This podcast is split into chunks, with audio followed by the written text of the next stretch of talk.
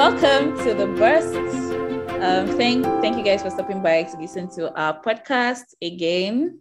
Um, yeah, this is not our first podcast. Rose and I have been involved in another podcast that we we recorded that year. So Rose, what happened? yeah, so that was the GTO uh, podcast girls taking over. Um, so the thing is, I had other projects to handle at the same time, so um, that one had to take a back seat for a while. But um, we'll be back at it for sure. I'm sure, definitely. Anyway, we're glad to be back to your airwaves with this new podcast, The Burst. And the Burst podcast wants to enable everyday Africans to understand the world of startups, cryptocurrency, and also understand how to navigate their careers in tech. Um, yes, we're passionate about learning new stuff, and our goal is to um, help people. That's why we're going to be sharing our learnings, our experiences. Um, so we learn together, and no one is left behind on this journey. Right. Yeah. So myself and Rose have been interested in this tech thing for a while. Um, and it's interesting to see how we have both transitioned to tech. So myself, I had a HR background and I also studied um, chemical engineering in university. Uh, yeah, I, I have a, background in traditional digital marketing, um, which is very interesting because I had to switch from food science and technology, um, but I studied in university. So for me, it's been quite the switch. Yeah like you know how people feel like no one uses the ydx in real life? Um like what do you think about that school of thought? For me i'm like i'm not saying that every information i got was useful. But i also think that we underestimate how those learnings must have shaped our minds. Like um, for instance like i think about how design processes for like systems that i did in chemical and um, chemical engineering then. And I see how, in some way, it's quite related to design thinking, you know, um, that we did during like um, startup school and all that. So I sort of see how this learnings like helps with critical thinking. What's your thoughts? Yeah, I, I agree with that to a large extent. I personally do not believe that uh, the current one size fits all curriculum that our schools run is the best for this day and age, right? But I also acknowledge what a challenge it will be to personalize or customize the curriculum per child or per person. So uh, for me, um, of all the things I learned, I currently do not apply them right? So they just contributed to my general knowledge of things. Uh, the knowledge that I currently profit from, what pays my bills, I had to learn all of those on my own. Hmm. Okay, cool, cool. I see. Um, yeah, so let's just talk about um, major tech news in the African uh, startup ecosystem. So um, the Nestcoin raise, that was really interesting. They have raised $6.5 million in pre-seed. Um, and then for those who don't know, Nestcoin is a Lagos-based company that builds, operates, and invests in Web3 application. Now let's talk about the Flutterwave raise. And this is a juicy one. They raised $250 million in Series D. Um, and this way they have tripled their valuation in less than a year to over $3 billion, like following um, this latest raise. And um, this investment has enabled this company, Flutterwave, to become the highest valued African startup. Yeah, that's like very huge. Yeah, it's it's really huge. Um, I think that 2022 has been off to a great start in the tech ecosystem with the Nestcoin raise $6.4 billion in pre-seed is amazing. And that reminds me of someone's Twitter I saw, which um, basically said that there's never been a better time to build something um, as now because of the success of all of these African startups.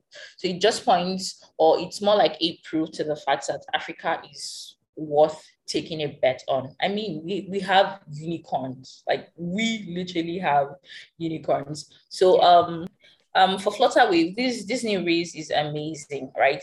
They have just cemented their position as the most valuable startup in Africa for now, right?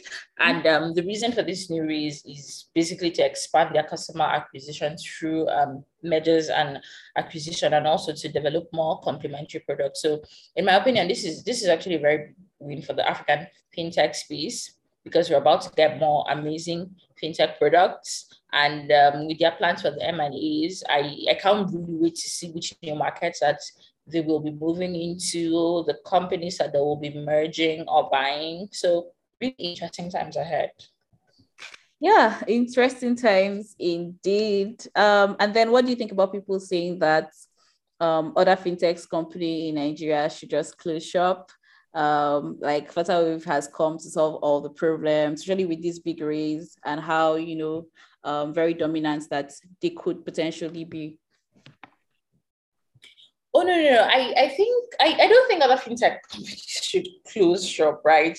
There's Flutterwave can do so much, but they won't do everything, right? Mm-hmm. So there will always, always, always be um room for improvement. I mean, there can also be another fintech that takes on what Flutterwave is doing, but maybe there is a gap that you notice and they can capitalize on that. Then also, I noticed that there were some hot takes on Twitter. right. about the whole Flutterwave um, thingy comparing to, are we allowed to mention names? Of course. Right Paystack, and it was it was funny because I think that conversation should have been very focused. Like it, it could have been an opportunity for us to have a very insightful conversation, but the person who started that conversation just chose to be petty about it, and we all lost focus of what should have been, which uh, I believe is just a coulda, woulda, shoulda nature of humans, right? Mm-hmm. Oh, this company is doing this. It means that that company should have done that, or they could be at this stage, right? We will never know.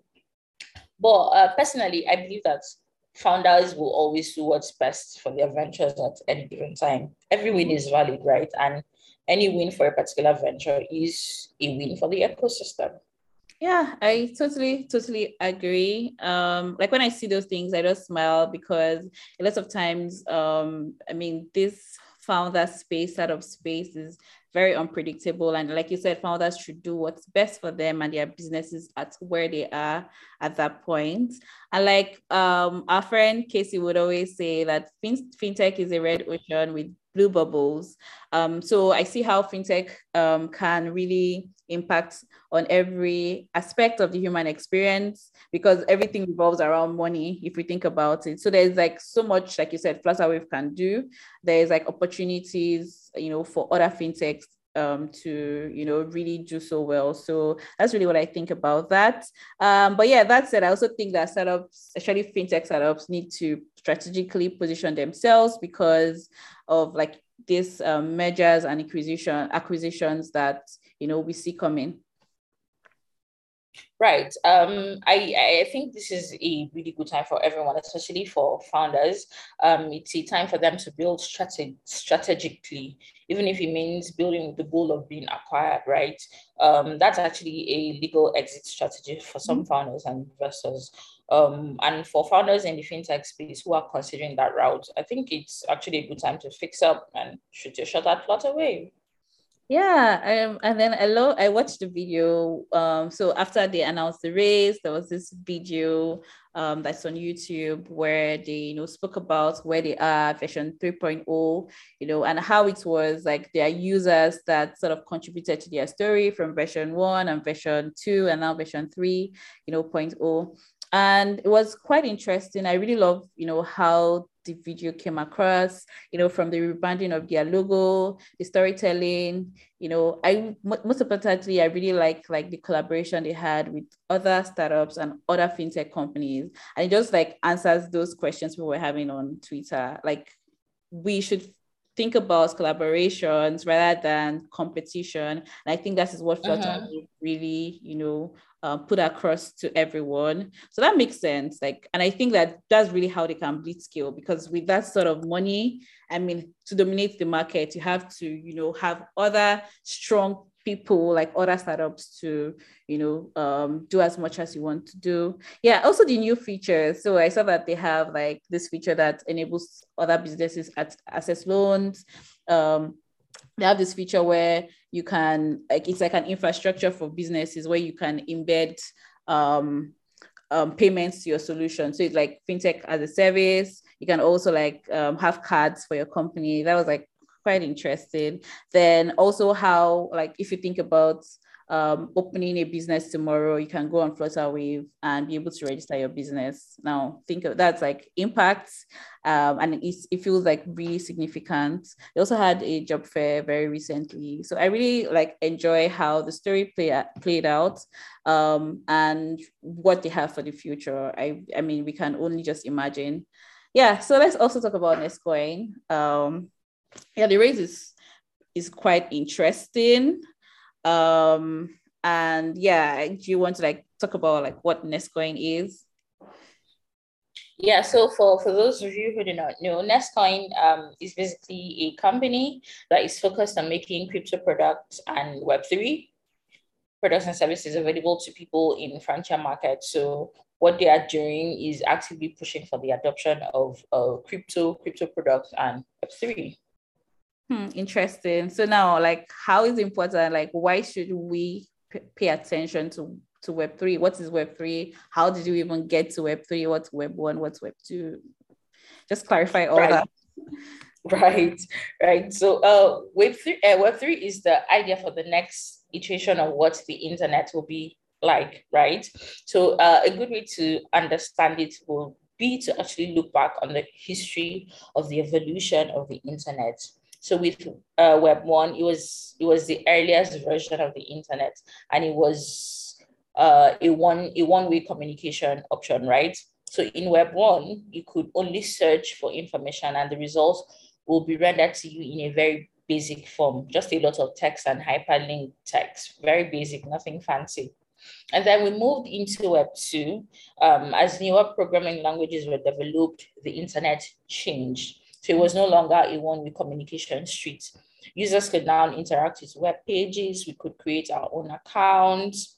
Static web pages became more dynamic, and with the growth of mobile and smartphone technology, um, we had mobile apps with more interactivity.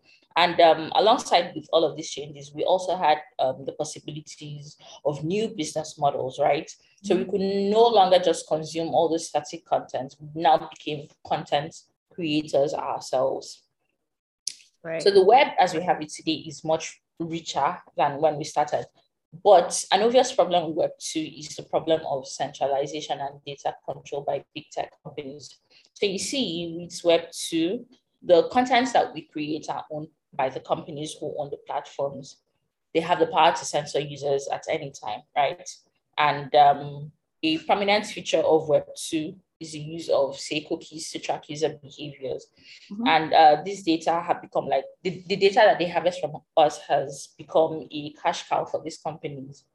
So um our personal data right from us the users um it has become the price we have to pay for the experiences we get from these tech platforms. And there's something fundamentally wrong with that system which is why there's a clamor for us to move to Web3.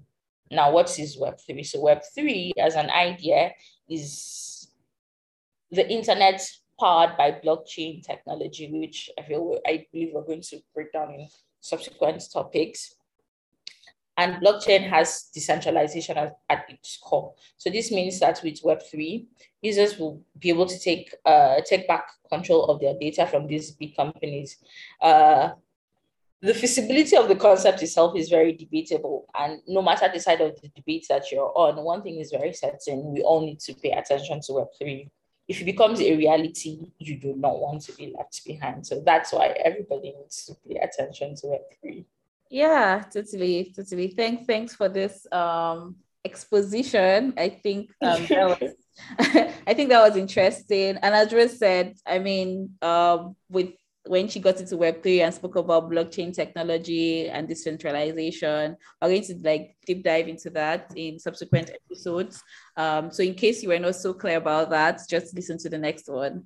Um, but yeah, I, I totally agree with um, that and what you said about um, the feasibility being debatable um, and how you also said that it's very important for us to pay attention to emerging um, technology. So like it just brings to mind how like it was very unrealistic to tell someone that um, print newspapers would become obsolete but right now we don't even see them anywhere so it's very important that everyone pays attention to web3 i mean getting on the buzz getting on how your skills translates to you know what's happening because uh, you really never know. Right right. So for me i'm i'm particularly excited about web3 because every time i learn about it i'm amazed at all of the possibilities that could emerge from this new internet or the new technology that powers it. So um, for me, it is it's not so abstract as let's say someone who is still on the outside and looking at it and trying to understand it. I currently interact with some dApps, um, that's decentralized apps, or some DAOs, which are some decentralized organizations and all of that. So I'm, I'm a firm believer and I'm very, very excited. Yeah, same, same with me. Um, so yeah, thank you so much. Um, I mean, this was a good first episode. Really enjoyed it. Um, and yeah, thanks everyone who tuned in um and who listened. I'm used to saying tuned in. I'm not sure that's the right word. but yeah, to every one of you that listen, thank you. Um, you know how we say these things. Please um subscribe to the podcast, like and share. Um, if you want us to talk about any topic, please just you know message us um, individually or um, on the podcast um, social media. It's all in the show notes, so you would see that there. I'm really looking forward to the next episode. Yeah, so see you guys. Um, Rose, do you have any other things to say? I really first do this another time. I'm excited. So thanks for tuning in. Yeah. and let's do it again. Sure, sure. All right, guys. Bye. Bye.